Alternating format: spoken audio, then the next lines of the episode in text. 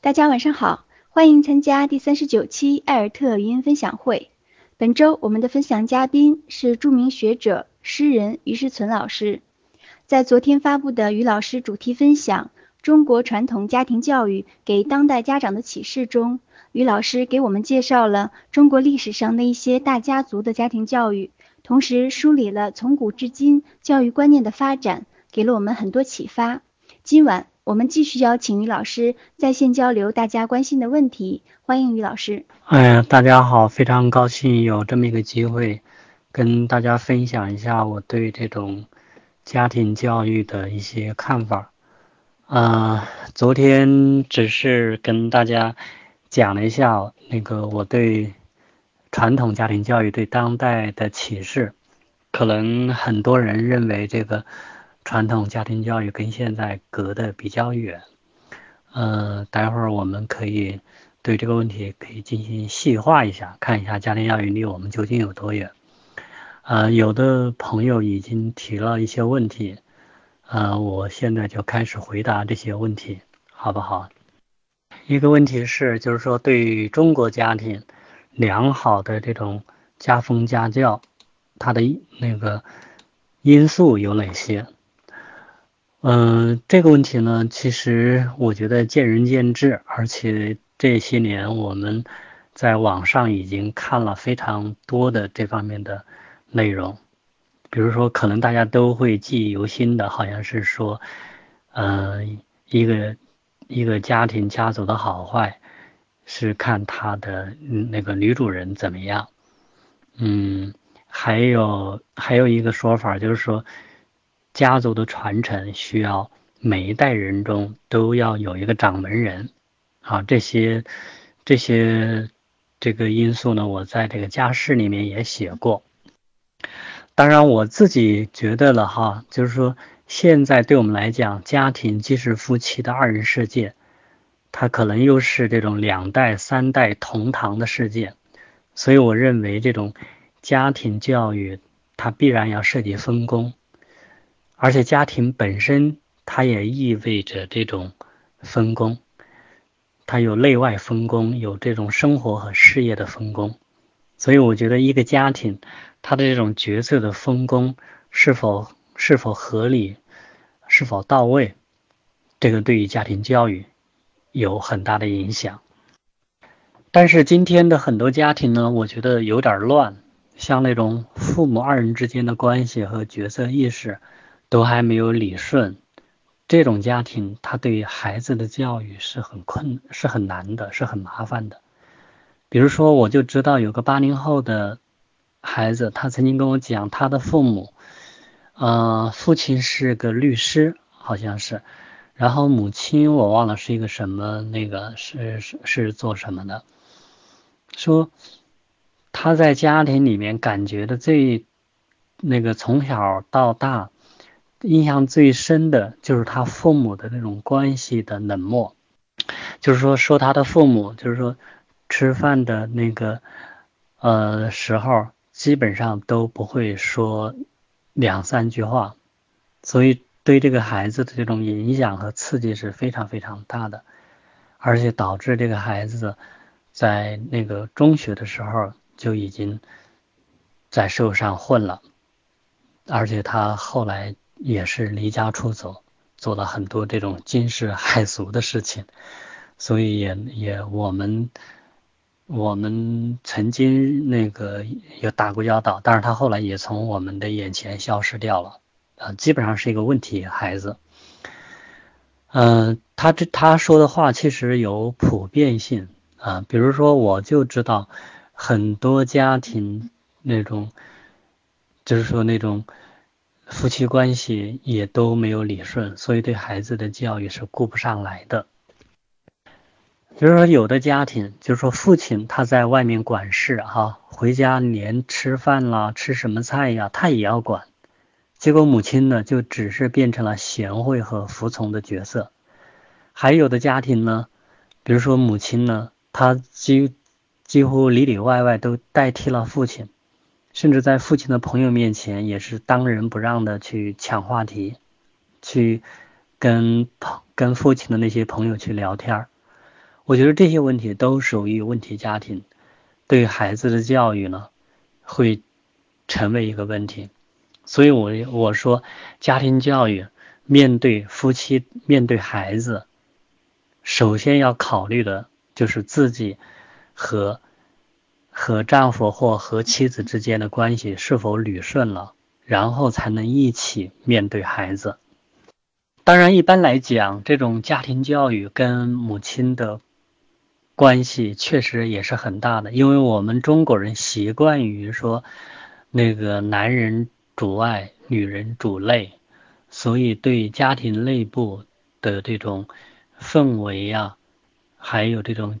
这种家庭环境的这种营造啊，就是说做妈妈的是是起很大的作用啊。说到这里，我们就可以可以可能大家也都知道，就是说说一下，就是说历史上的这种太太的由来，可能很多这种。呃，很多家长都已经知道，这种太太她其实是“太太”这个词，它其实是对那个历史上我们中国周朝的以三位夫人的一个一个一个尊称，而且叫三太新周，就是三位叫名字里面有“太”这个这个这个字的这个妻子。他们很贤惠，而且对家庭有起了很大的作用。啊，像那个，啊，国那个国公谭父的那个妻子太姜，还有那个季历的妻子太任，还有周文王的妻子太姒，这三位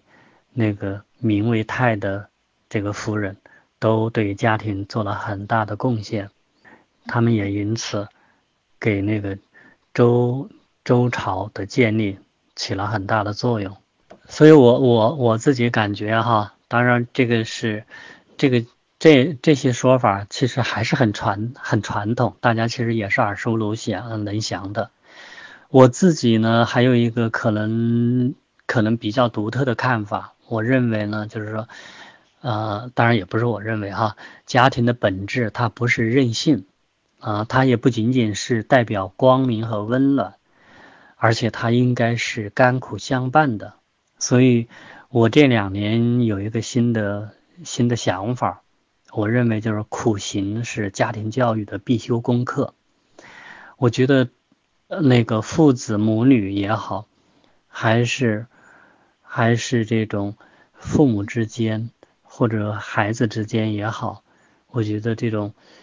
这种这种吃苦的这种这种劲儿劲头啊，还有。就是说，吃苦的这这种这种家庭的这种日常生活啊，应该是一个呃家庭成员之间一个是应该可以公开谈论、公开鼓励的一个内容。当然，大家也都知道，孟子说什么“天天将降大任于斯人也，必先饿其体肤，劳其筋骨，是吧？增益其所不能啊。”这这个话就是说的有点高大上，但是在我们日常生活当中，我觉得现代的这种父母还是应该跟孩子一起来经历这种身体发肤的苦，这个是很重要的。虽然我们现代文明的教育都是认为这种生活已经开始走向享受，走向走向这种娱乐化。苦行苦修和苦的生活也也也是很多人逃避的，但是我觉得它应该是家庭教育的一个非常非常重要的内容，因为我们也都知道，像现在有很多年轻的夫妇，他经常在周末他就会放松一下自己，这种放松他就把日常生活的那种规律性的。和对自己的很多的要求也都放弃掉了，这个其实是不对的，或者是不好的，因为这样一来，你的这种身心就会懈怠，这样的话就是说你很难，就是说在日常生活中获得真正的积累，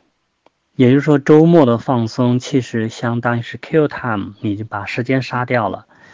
你没有为自己积累什么，所以你。平时比如说星期一到星期五还是处于一个被社会裹挟的一个节奏当中，就是说夫妻之间和家庭生活都没有自己的节奏，这是不好的。所以我觉得这种对对这种家庭的元素的那种，我觉得一种管理经营都应该注意到这种日常生活中的那种吃苦的东西。当然，这个吃苦这种这种家庭的这种苦味儿啊，哈，这个这个说来又是一个大的题目。不过我今天想跟诸位提出来，其实要供大家参考这种。家庭生活之间一定要把这种苦呢，能够能够放在一个较为重要的位置。嗯，我有个朋友，可能艾尔特的朋友们也都知道，他叫薛野。薛野他很多年前跟我讲过一句话，我记忆犹新。他就经常不是他那个时候跟我讲的是说，人要对自己有时候要狠一点。我现在理解薛野的这个意思呢，其实也是说，人要要吃苦。那么我今天也把这样这个这个这个吃苦的这种事这种事情，我觉得放在这种家庭教育的一个范畴里面。我认为家庭教育应该有有有苦行的东西。嗯，当然这个我们以后再做展开。嗯，还有一个朋友在问，他就说，中国社会现在的这种社会的环境，已经出现了文化的断断裂，然后又受这种西方文化的和教育的影响，所以要要在家庭教育当中能够坚持这种传统的这种家教家风的那种那那些那些东西，似乎是非常困难。嗯，在这样的情况下应该怎么办？我个人觉得这位朋友说的是是是一个实际情况，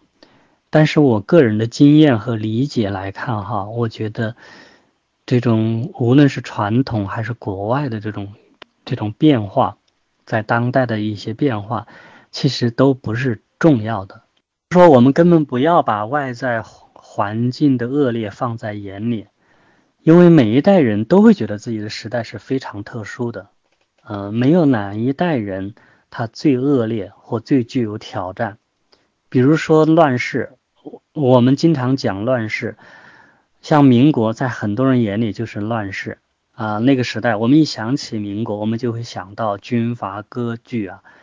民不聊生，而且那个时候的中国还没有完全独立，是殖民地半殖民地。啊，那个时候的天灾人祸不断，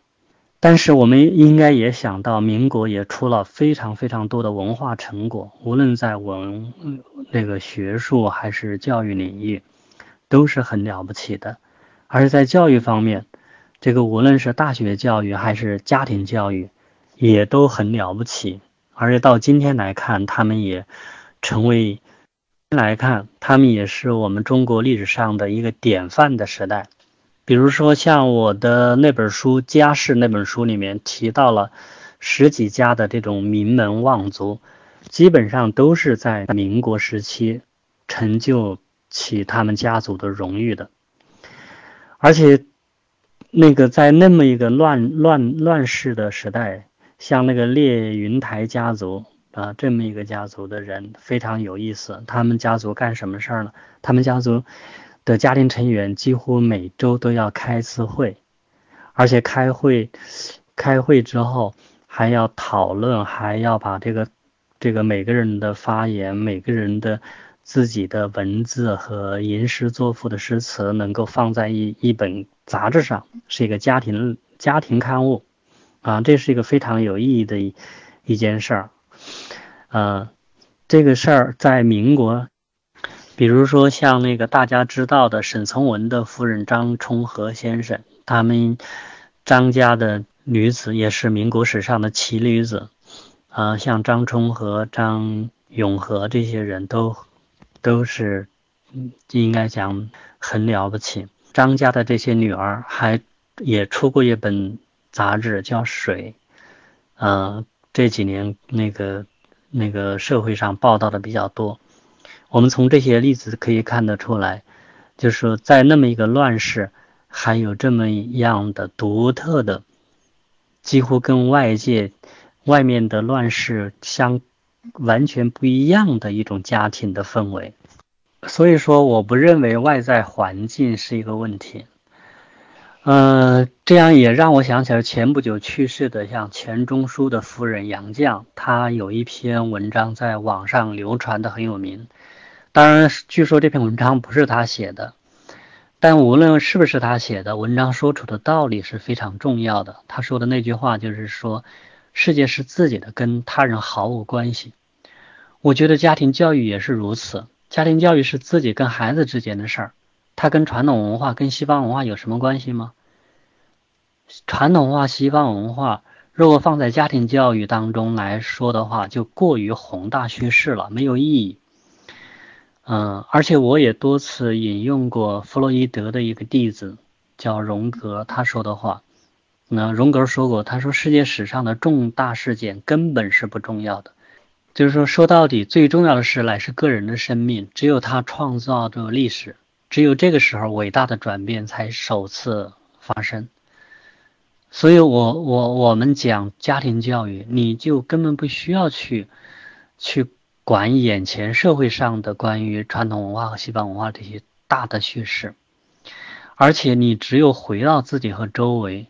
你才会知道，传统从来没有断裂过。即使西方文化参与进来，它在我们的这种家庭教育当中也是在起积极的作用。比如说，不仅仅传统文化的经典在那里，而且一旦我们开始以学习、以教育来作为人生的无上的价值的话，我们也就会发现传统道德随时都能在我们身上复苏。我就听过一个特别好。特别好的例子是一个朋友单位的同事，他们家的例子。那位同事家的家庭关系特别好，而且他他的一个侄子啊，呃，是一个是一个小学生，因为在这种家庭氛围里面长大，所以对人特别有礼貌，而且也是那个动手能力也极强，爱劳动。就是见到那个在街上见到那个大爷大妈，不仅仅是说那个那个嘴甜，而且看到那个那个爷爷奶奶们手里有东西，他绝对是主动的去帮着他们拎着东西的。所以这个侄子这个小学生在街道上非常有名，久而久之，那里的人都知道他们家的风气好，家教好。这个例子是应该是前几年的吧。嗯，因为我我当时还有人说希望我写写他们家，所以我对这这个事儿是印象很深。还有一个例子是我太太经历的，啊，前年我跟我太太去朋友家做客，我那个朋友他娶了一个外国人，生了一个儿子。我们到他家的时候，太太就跟这个只有四五岁的小朋友，嗯，玩那个在一起玩。到吃饭的时候，那个朋友让让他的儿子把他的小塑料桌椅收起来，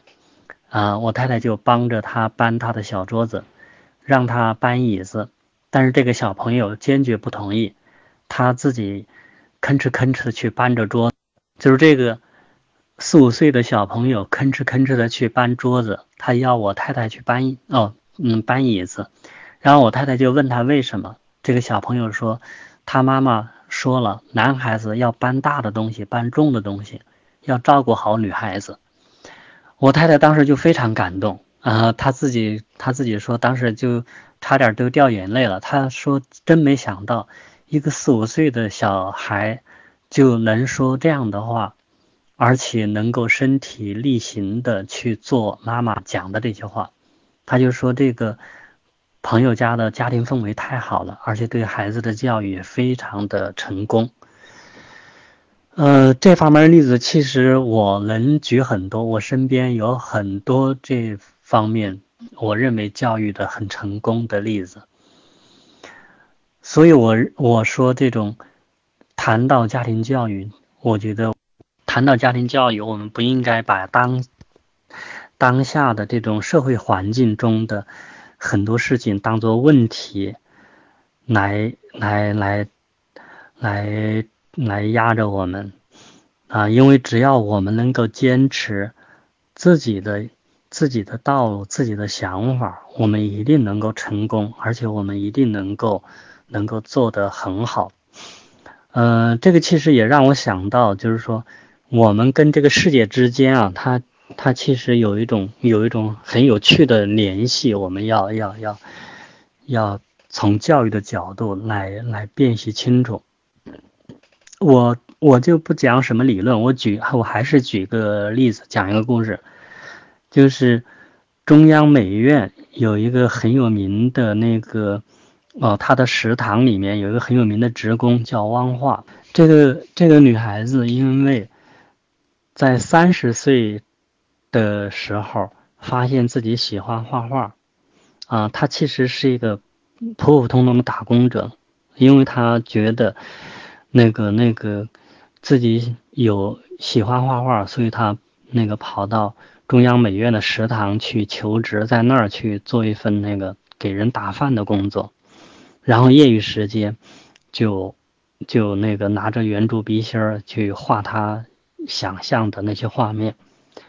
而且画的我认为非常的有意思。嗯，很多学生呢就发现了他的绘画的那种才华，把他的画就推给了央视那个美院的这种教授，而且现在在社会上也很有名。那个这个周立波还想花，我忘，我好像是要花。那个十五万还是二十万要买他一幅画，但这个小姑娘不愿意卖。很多人就说这个小姑娘还是一个打工的，没什么文化，一根尖儿，明明混得那么惨还不卖她的画。但是这个小姑娘说了一句话，我觉得非常非常值得当代的中国人应该听取。她说过一句话，她说为她是在镜头面前嚎啕痛哭时候说的。他说：“为什么他们都觉得我过得很惨？明明我很快乐。”我觉得这个话真的是对中国社会的一个极大的那个挑战。我们这么多年，我们说我们是发展是硬道理，我们都想发财，都想买房子，都想买车，这已经是一个社会化的标准，它不是一个个人的标准，也不是一个真正的精神性的标准。这个小姑娘，她无意中她拥有这。拥有这些东西，所以我觉得他自己的生活是非常的充实的。尽管他非常穷，比如说他他他画画的时候，他的那个住的地方只是一个每个月租金二百块的地下室。嗯，他在中央美院的食堂打工，一个月也只有那个千把块钱，但是他就这样，他非常的开心。啊，我看过他的。一些照片，我觉得他那种快乐，他那种开心，他不是装出来的。所以我觉得，我们谈家庭教育，我们真的应该区分出我们个人、我们跟孩子，还有我们跟这个社会的这种关关系。我们不应该用社会的标准来评判我们自己，啊，我们应该过好我们自己的。还有一个朋友在问呢，那个那个我我昨天提到的这个宋耀如这个家族，这个限于时间的这种关系呢，我就简简单的讲一下那个宋耀如的一些一些故事和一些他的言行吧。啊，宋耀如呢，他他的有一句名言是说，只要一百个孩子当中有一个人。成为超人式的伟大天才，中国就有四百万超人，害怕不能得救。现在中国大多数家庭不能全心全意的培养孩子，我我这个人就要敢于为天下先。所以宋耀如能够把自己的孩子培养出优秀的人才。他送他女儿到美国留学的时候，就对他的女儿们说。爸爸要你们到美国去，不是让你们去看西洋景，嗯，而是要将你们造成为造就为不平凡的人。啊，这是一条艰苦的经济重生的路，要准备付出代价。不管多么艰苦，都不你们都不能终止你们的追求。所以我们说，所以我说那个宋耀如，他他自己他是不不溺爱孩子的，包括他夫人也不溺爱孩子。嗯，那个他的传记说，他有时候简直像对待男孩子那样去对待女孩子。呃，所以他用我们的话，他这个宋小如是文明其精神，野蛮其体魄的实践者。他对孩子们实行了近乎严苛的严苛的这种生存训练和意志训练，包括他要求他们的孩子能够在这种暴风雨的是是那个日子里面，宋耀如他自己都带着孩子们去顶风冒雨，忍饥挨饿，嗯，在荒郊野外去徒步的跋涉。来锻炼孩子们对环境的这种适应能力。嗯，我我觉得就是说，在在这方面，就是说宋耀如他确实是那个做的很成功。包括那个呃，有一个美国作家，呃，他就他接触宋耀如，他就称宋耀如是模范公民。啊，宋耀如又是一个又是一个教徒。呃，所以这位作家又称宋耀如是个教堂的台柱，啊，还说他是出色的丈夫和优秀的家长。所以我说，这个宋耀如他们这个家族能培养出两位第一夫人，国母宋美宋庆龄，第一夫人宋美龄，还出了这种他的这个他们这个家族出了两位政府首脑，三位国家元首，啊，可以说他的这个。他这种家庭家庭教育非常的成功，嗯，而且他的这种他的这种家族，我昨天也稍微提到过，他们政见是不一样的，啊，虽然情感也受到过影响，但是他们他们家族的这种血脉真是血脉相连，所以他们的这种家人的感情是超越了这种意识形态的这种这种不同。呃，比如说八一年，一九八一年，宋庆龄去世的时候，他的妹妹宋美龄远在美国。虽然宋美龄对内对外没有公开说一句话，但是她当时听到她二姐去世的消息就失声痛哭。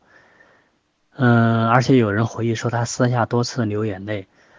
他虔诚的为他的二姐做祷告。所以我觉得从这些非细节当中可以看得出，他们这个家家族那确实是很了不起，嗯，能够能够是无论是在社会上还是在家庭生活当中，都是很优秀很成功的。所以我觉得这种。家庭教育虽然面临很大的挑战，在当代哈面临很大的挑战，但只要我们自己有信心，我们还是能够做好。因为我们当代的那种家庭教育的材料太丰富了啊！我对这呃，虽然我写过，我在一二年出过家事那本书，但是这两年对家庭教育也有一些新的那种。观念上的一些想法，嗯，以后可能会会会把这些想法能够能够呈现出来，嗯，谢谢大家，总之谢谢诸位。